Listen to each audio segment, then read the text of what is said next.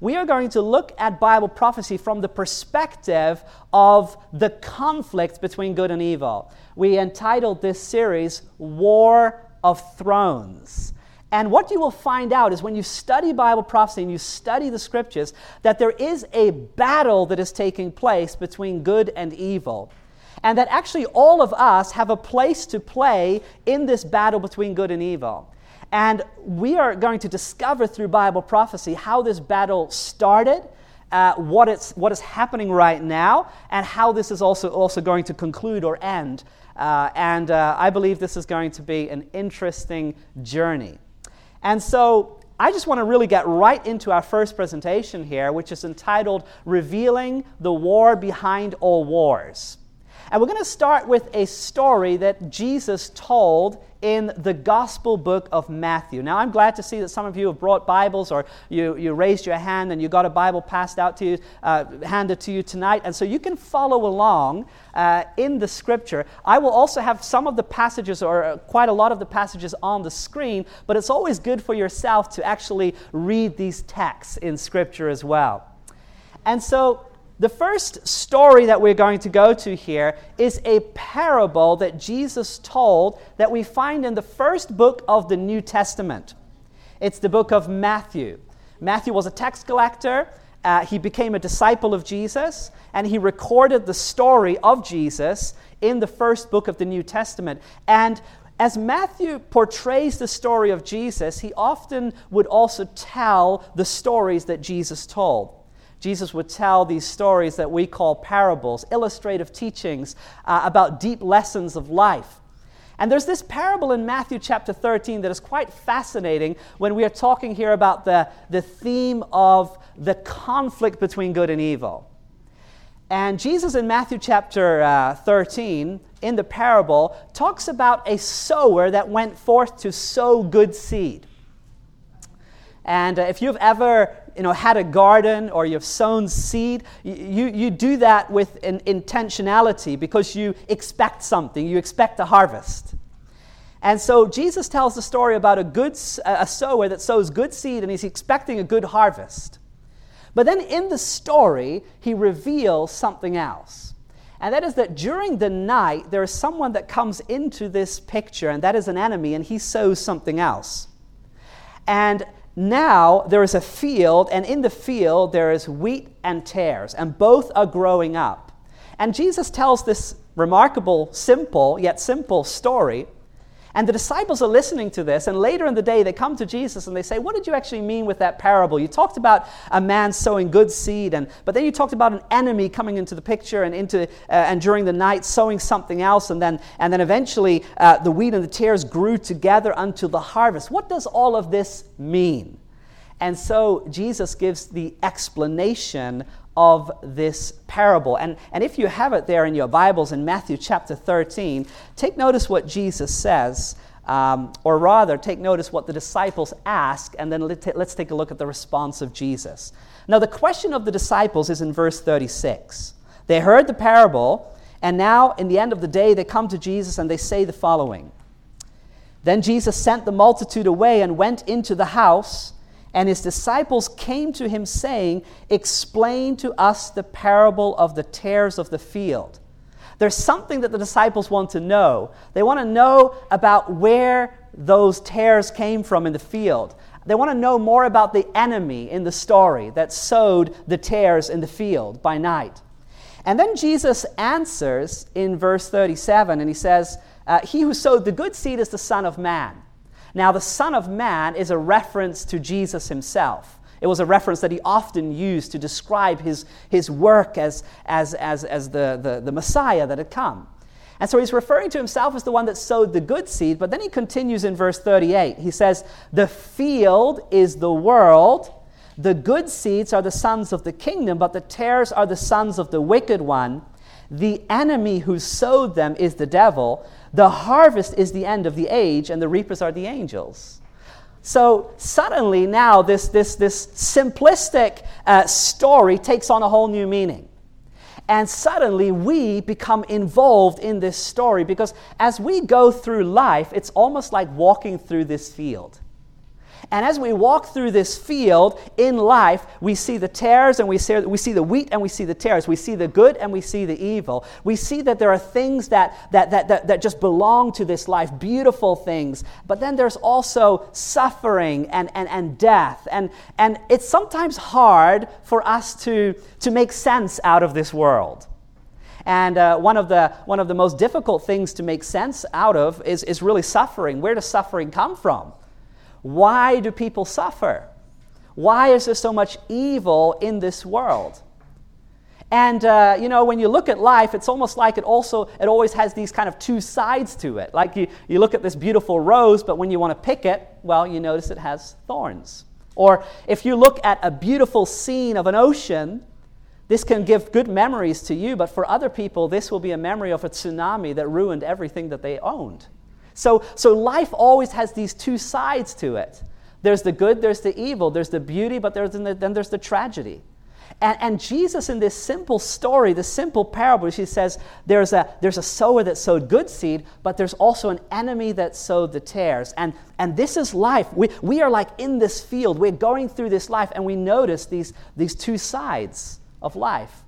Now, I find it very remarkable because um, when I travel around the world, one of the questions that I've received most often uh, in my international traveling and speaking is the question regarding evil. Now, I've spoken at universities, I've spoken at large settings, and, but, but every time that, that people come to me afterwards and they have some kind of Bible question, the, the number one Bible question that I've received throughout this, the last 15 years of international travel and speaking is the question regarding evil. Why is there so much suffering in the world? And maybe you've also come here tonight with that question on your mind why is there so much suffering in this world? Do you know that it's interesting that the question itself indirectly points us actually back to there being a moral standard in the universe? Now, I hope that you uh, switched on your, your, your, your, your, your, your brain capacities tonight because I want you to follow a little bit in this reasoning, okay? Now, look at this. When we ask the question about suffering, why is there suffering, we are acknowledging that there is something such as suffering. Are you with me? Now, if we acknowledge that there's something such as suffering, we're actually also acknowledging that there's something such as evil because suffering is not good. And oftentimes, when we, when we talk about suffering, we are talking about it related to people, right? Why, does, why do these people suffer? So there's something that is not good, it's evil. Now, if we acknowledge that there's something such as evil, we must, by definition, also acknowledge that there's something such as good. Otherwise, we wouldn't know the difference between good and evil. Now, in order to know the difference between good and evil, we must acknowledge that there's a moral standard to know the difference. Now, catch this. If there is a moral standard, there must also be someone that is giving this moral standard. Are you with me? A moral standard giver. Now, that's interesting because there are millions of people in our world today that are asking the very same question why is there so much suffering in the world? Now, what is interesting to me is that question will come from atheists, that question will come from Hindu, eh, eh, people that belong to the Hindu religion. This question will come from Buddhists. This question will come from Muslims. This question will come from Christians. We all have the same question.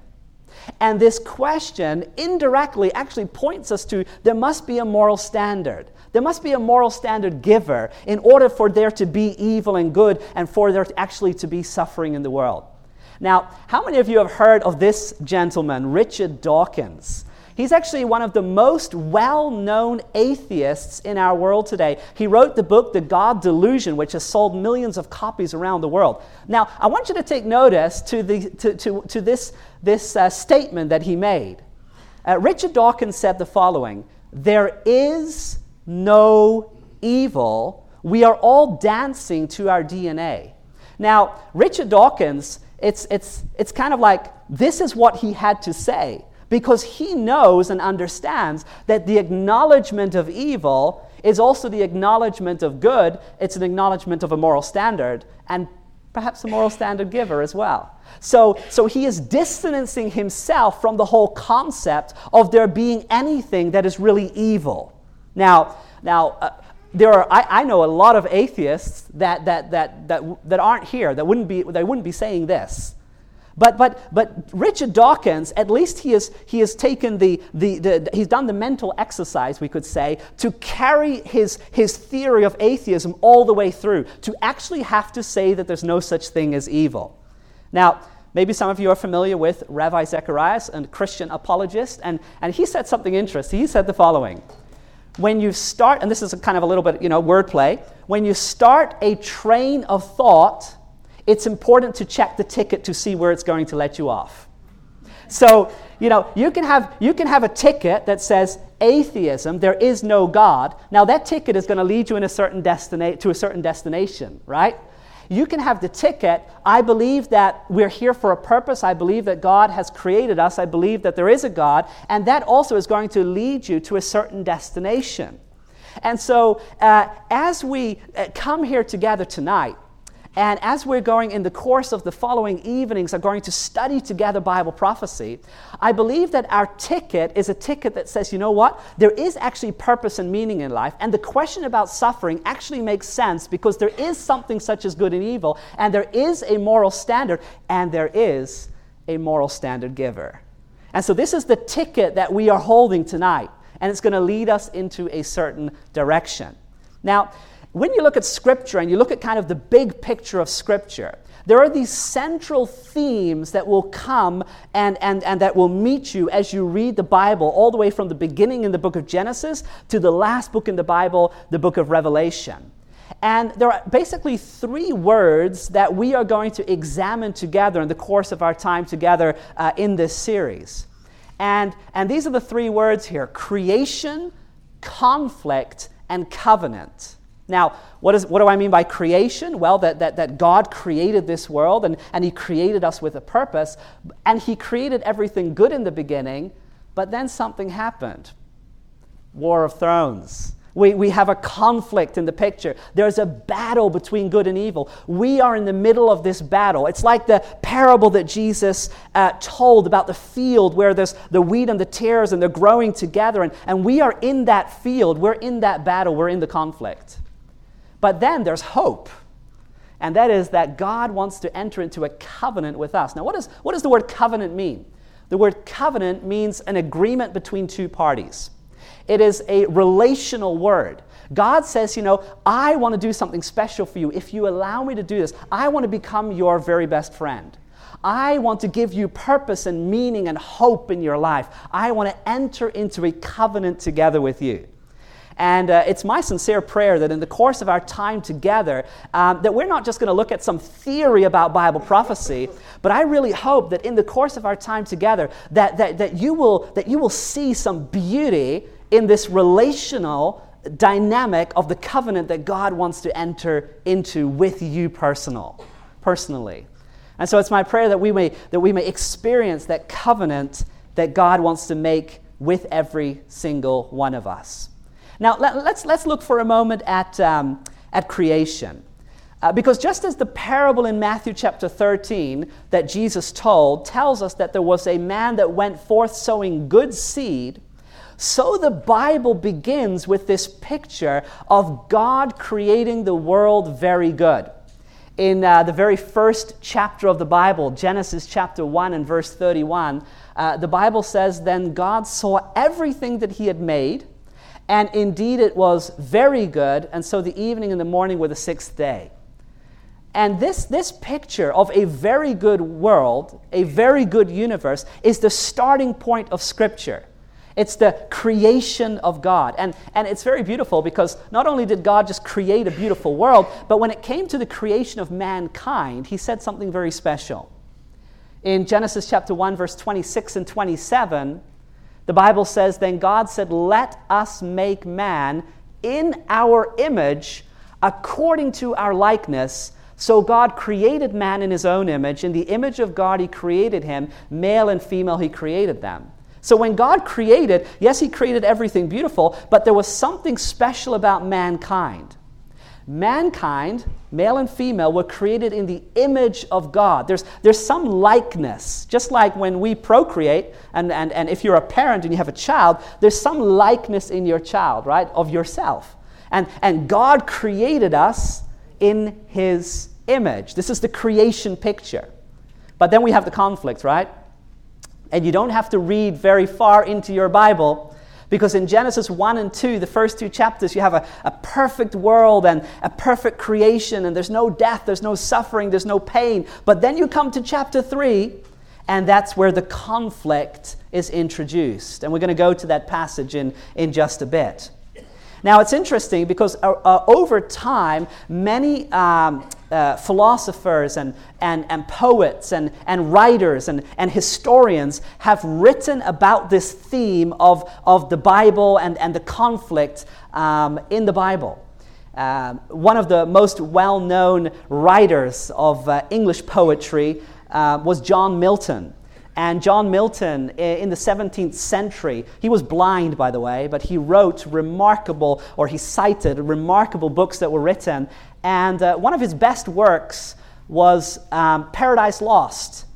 And in Paradise Lost, in the, in, in the course of 12 books, he, he writes about this experience that we also read about in the Bible how the paradise in the beginning was, was lost and, and all that happened uh, during this great conflict. And uh, what you see, uh, both in his writings, but what we see even in more detail and more precisely in Scripture, is how this battle occurred. Now, again, our, th- our theme for this presentation series is War of Thrones. And it's interesting because there is a battle between good and evil that is, that is described in the scriptures.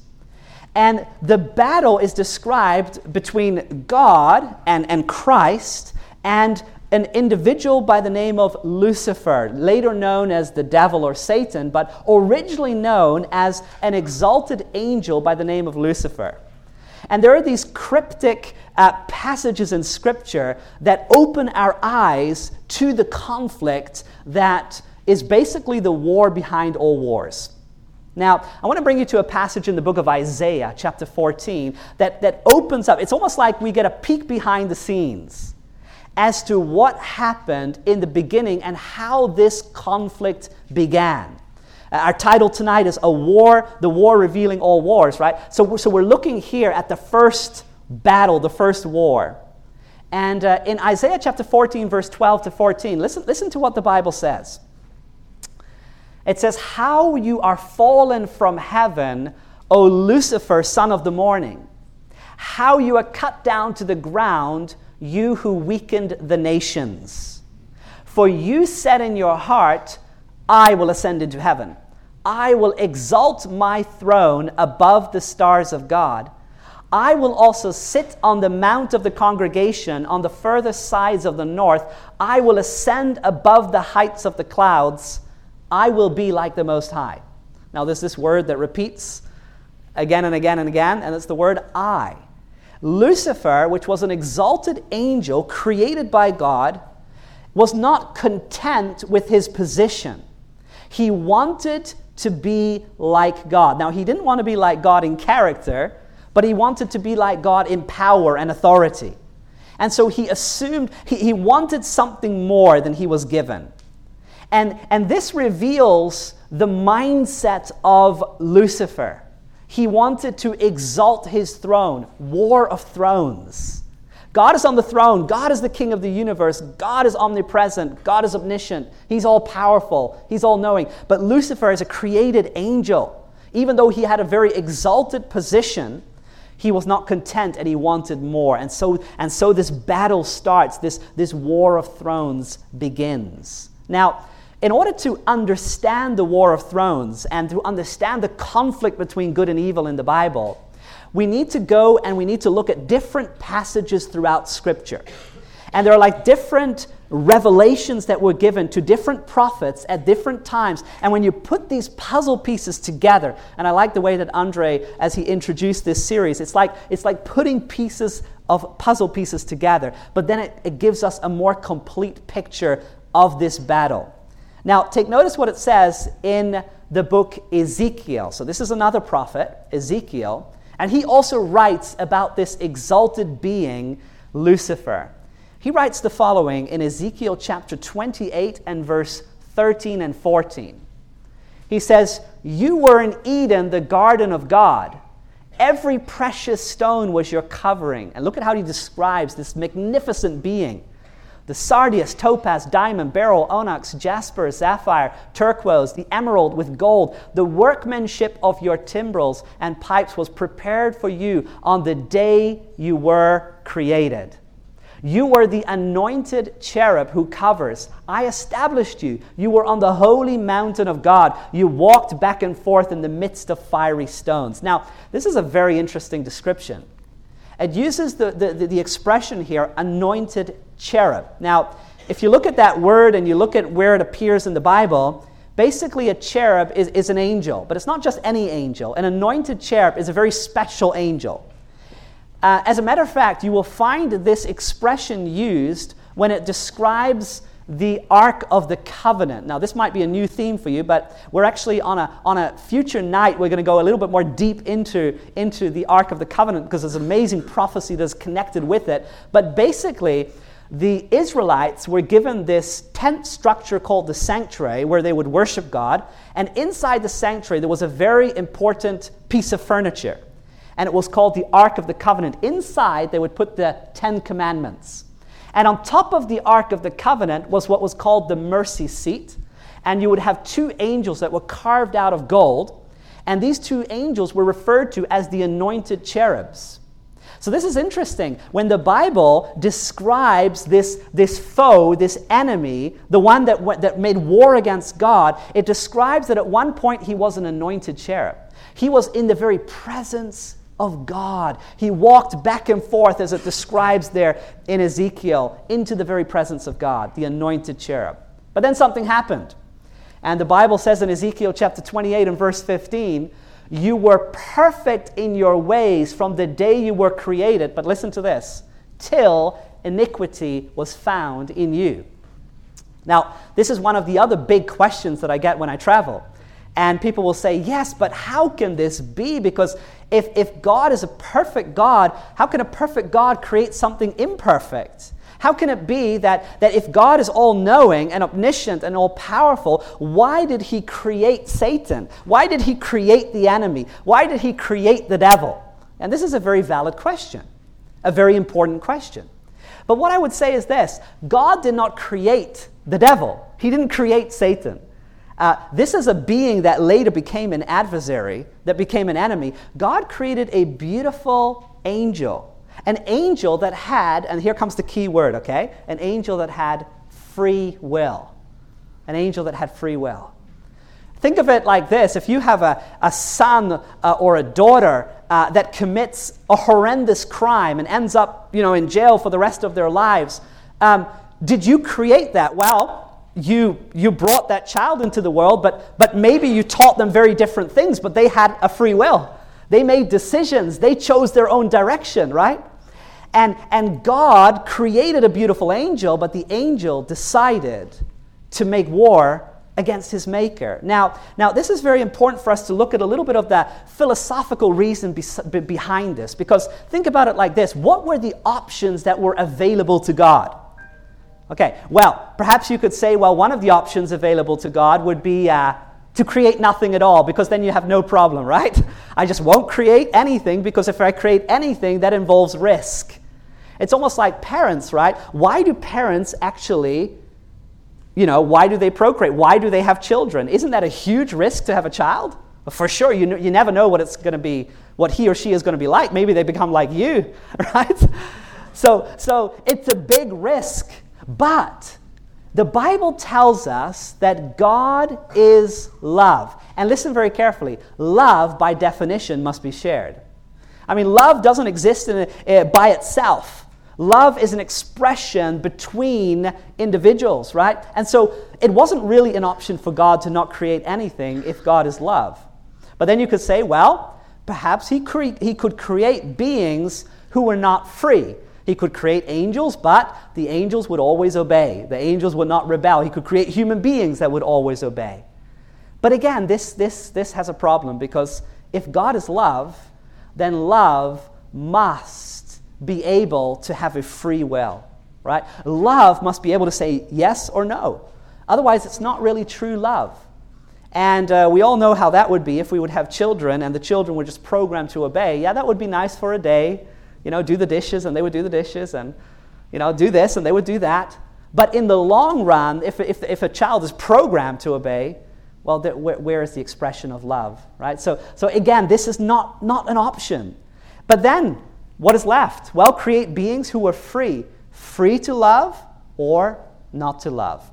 Again, 1 John 4 8, one of the most important scriptures in the Bible.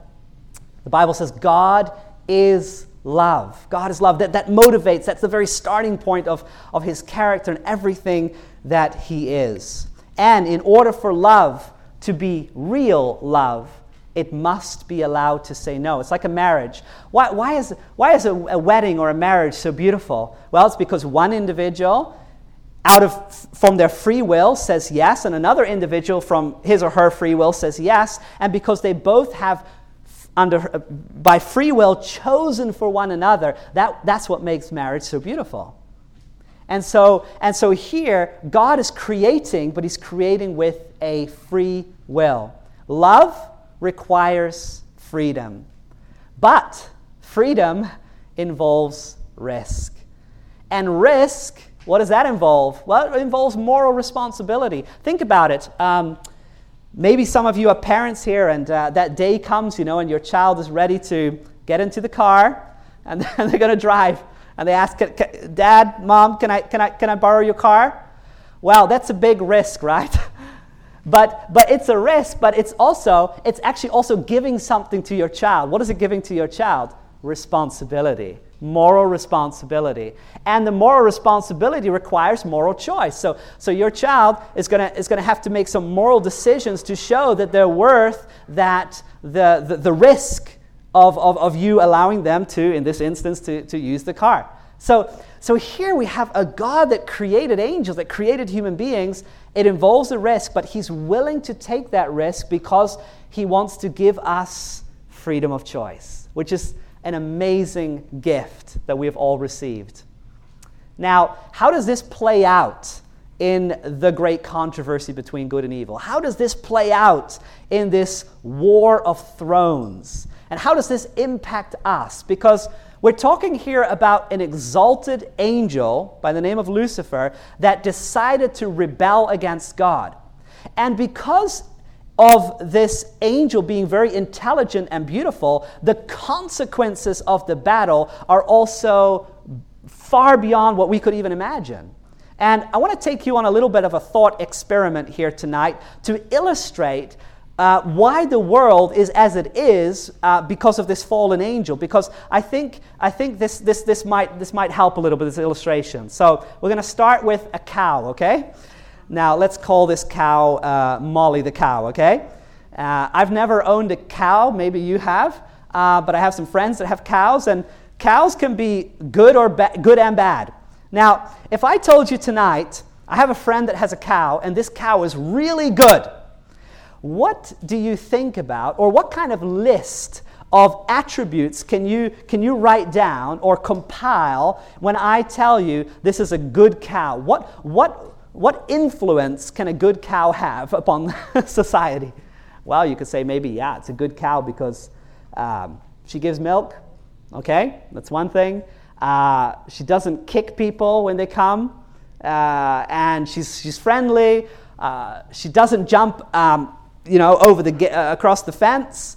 Uh, but but the, the list is not going to be a very long one.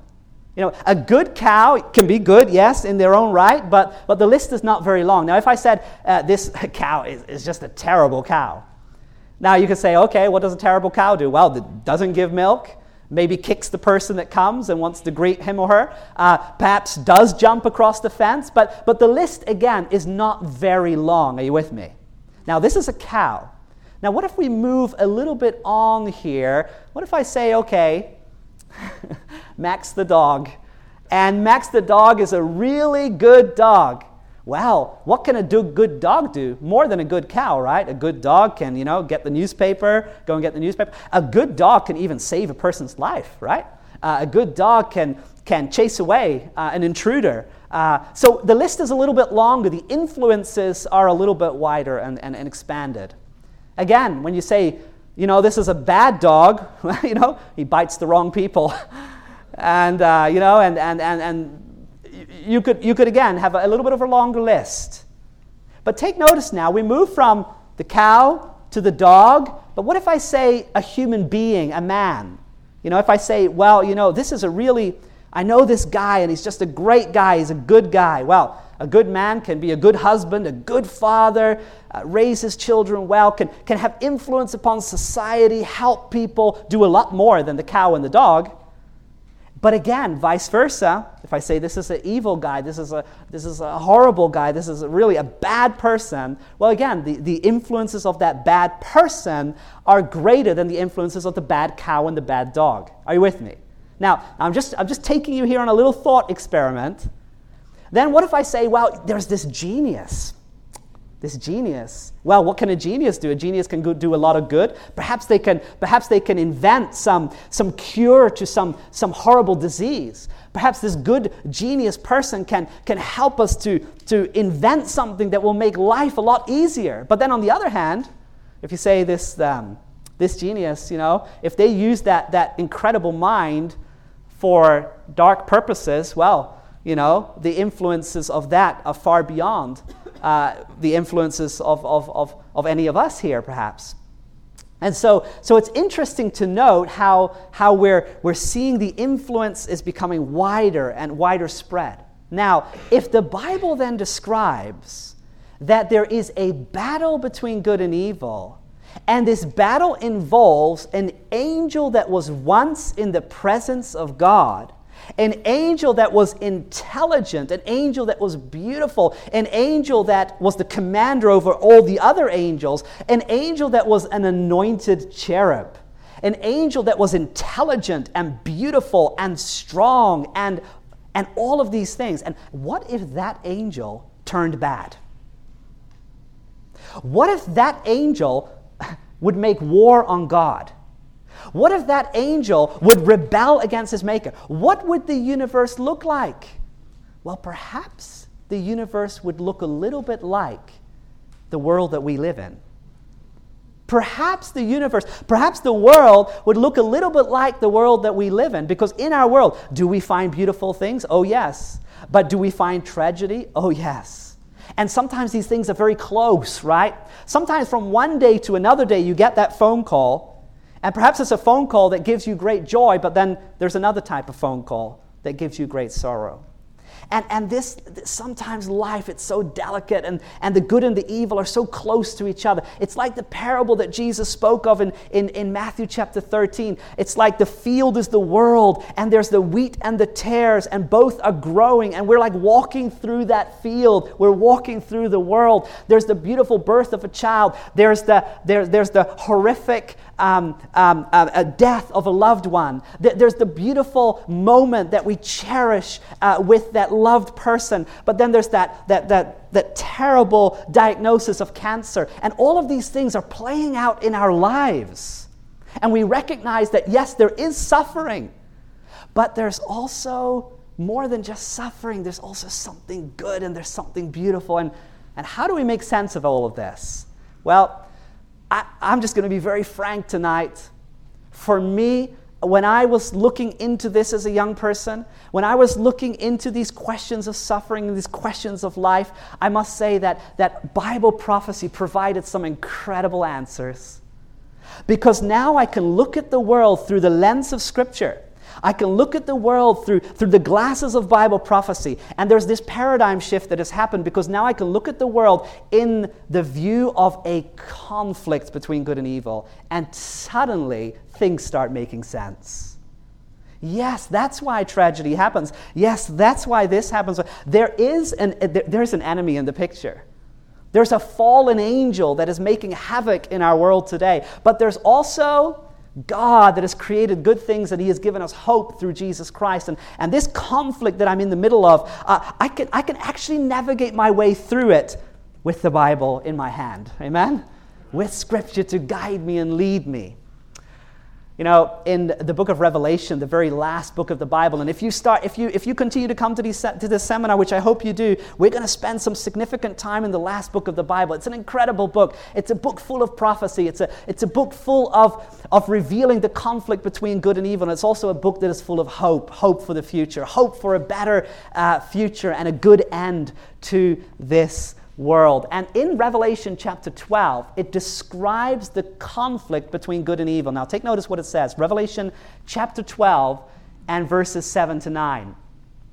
It says, and war broke out in heaven. And that's already a phrase that kind of catches us a little bit off guard because war broke out in Afghanistan. Okay, we've heard about that. War broke out in Iraq. Okay, we've heard about that. War broke out in some, you know, African nation. But, but war breaking out in, in heaven?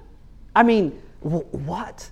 Heaven, isn't that all about the, you know, the cute little angels that, you know, fire the, the, the arrows that are sitting on clouds and, and people playing their harps? Isn't that what heaven is like? Well, that's kind of the picture that sometimes we have been presented of heaven. But, but do you know what? The Bible tells us that the first war that ever broke out, the first conflict that ever broke out, it happened in heaven. And what happened? Well, it says Michael, which is basically another word for, for Jesus. Jesus has many names in Scripture, and Michael actually means the one that is like God. And so this is a description of, of, of Jesus here, Michael Jesus. And his angels fought with the dragon, and the dragon and his angels fought. So here there's, here there's a war of thrones. There's a conflict between good and evil. Look, listen to what it says. But they, that is the dragon and, and his angels, they could not prevail nor was a place found for them in heaven any longer. So the great dragon was cast out, that serpent of old called the devil and Satan, who deceives the whole world. He was cast to the earth, and his angels were cast out with them. So there's a battle, and the battle was won by Christ. And so the devil is removed from heaven, but that doesn't, that doesn't mean that the war is over because the war has now continued on this planet. Now, this is an important question that we need to ask. How is this war won? You know, it, it, when we look at wars, uh, you know, on our planet, Earth, well, it's about the size of your army. It's about what kind of weapons you have available. And so one nation can be stronger than another nation. So is this just about physical strength? Is it just about, you know, who can overcome or overpower the other? How is this war actually won? And this is fascinating. Because what we're going to discover in the course of our time together in this prophecy seminar is that this war is won in a very, in a very unique way, a very different way than you would ha- perhaps expect. Because God, in his omniscience and in his power and in his authority, he could, with one snap of the finger, wipe out Lucifer. I mean, no, no big deal. Like, Lucifer, you're rebelling? Okay, zap, you're gone. But God didn't do that. And the question is, why did God not do that? Because he had something important to reveal about his character. If Lucifer were suddenly gone, what would the other angels think? Oh, okay, so that's what happens when you rebel. That's what happens when you have questions.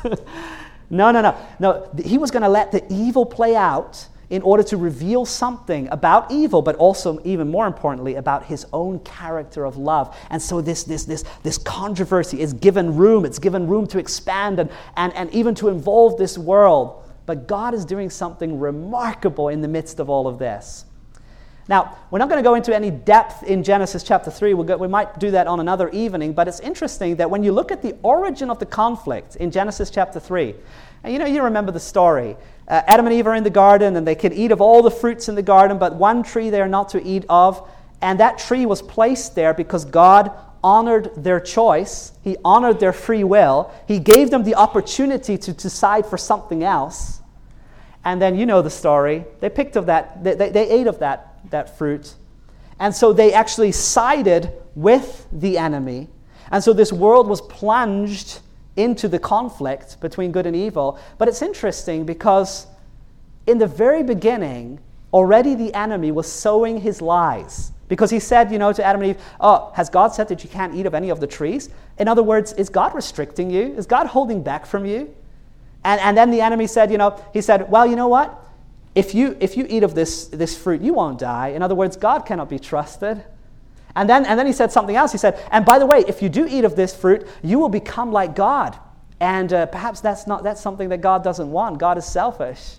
And so there's these lies that already are, are introduced in the very beginning of the conflict. God is restricting you. God cannot be trusted. God is selfish. And so, what is God going to do in order to defute these lies, in order to reveal the truth?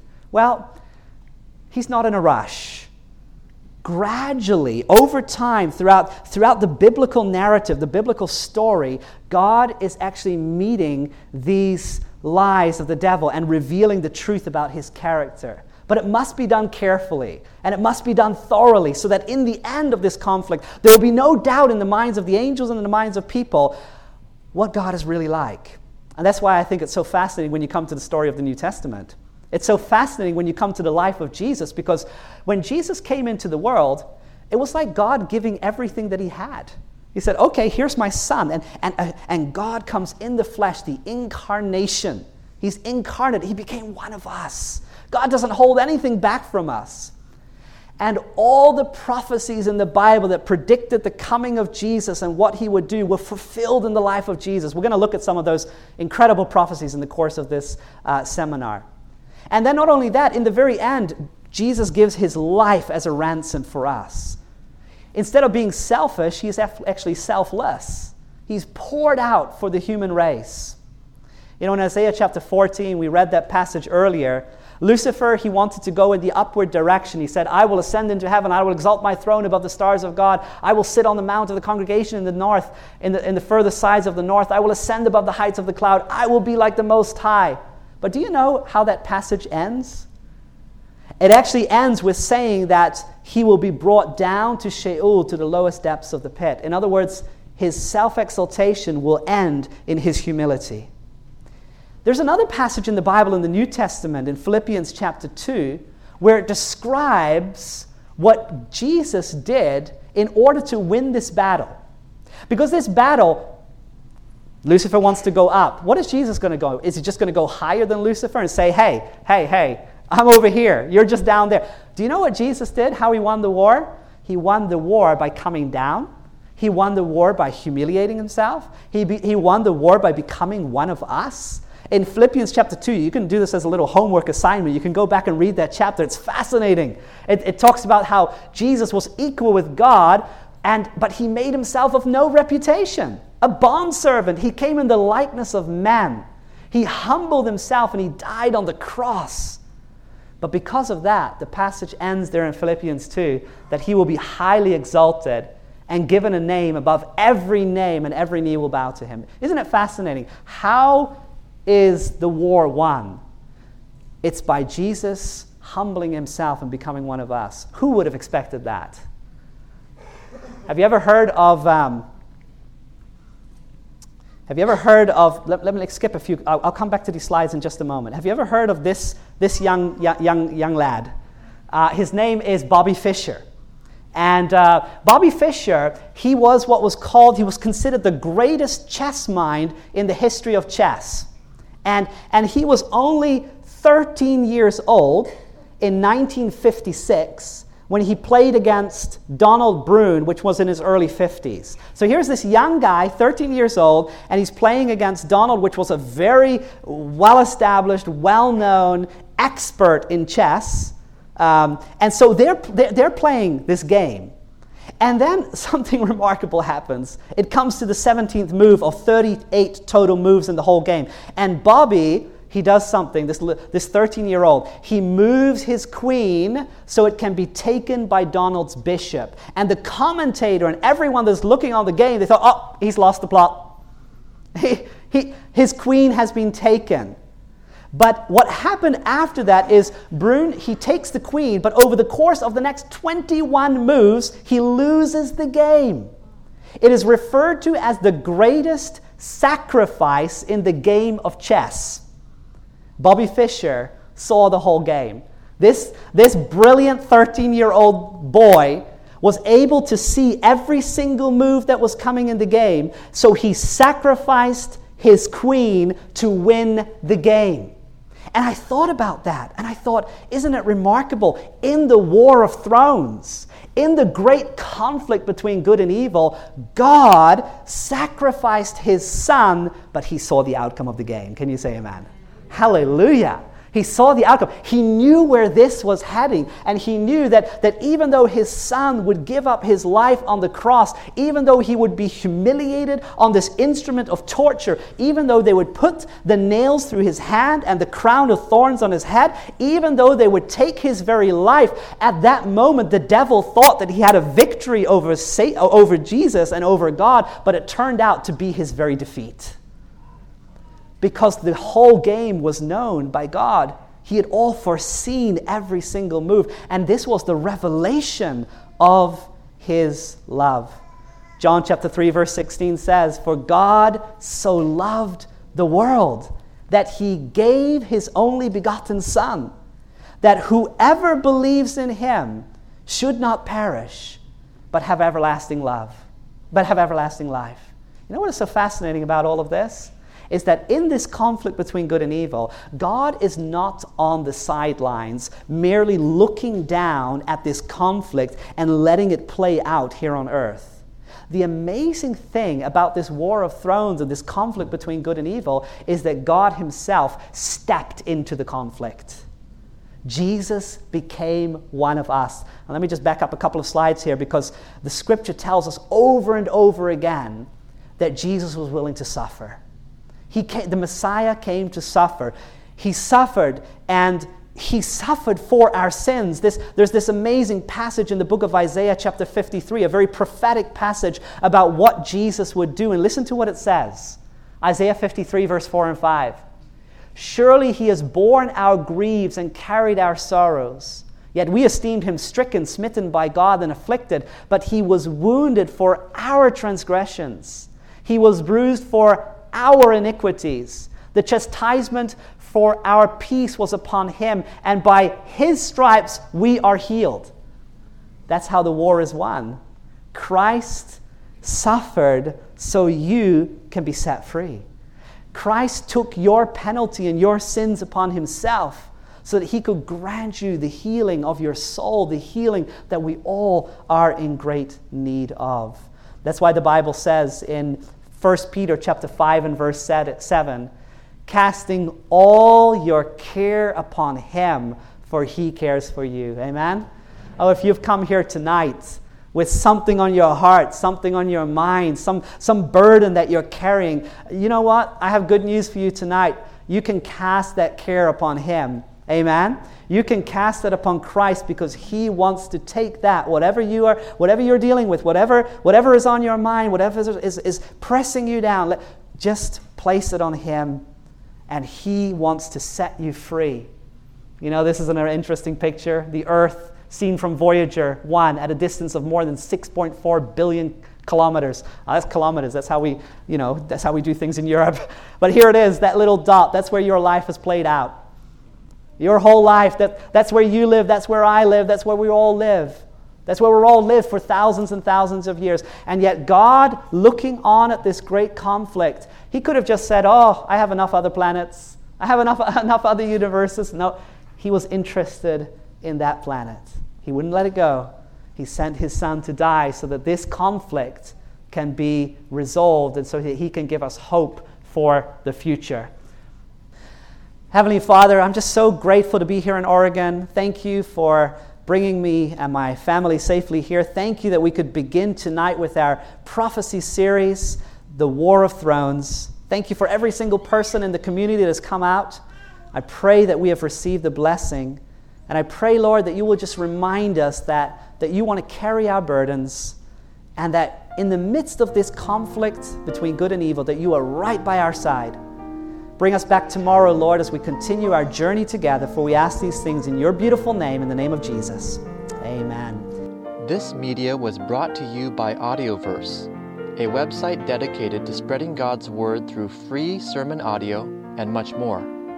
If you would like to know more about Audioverse, or if you would like to listen to more sermons, please visit www.audioverse.org.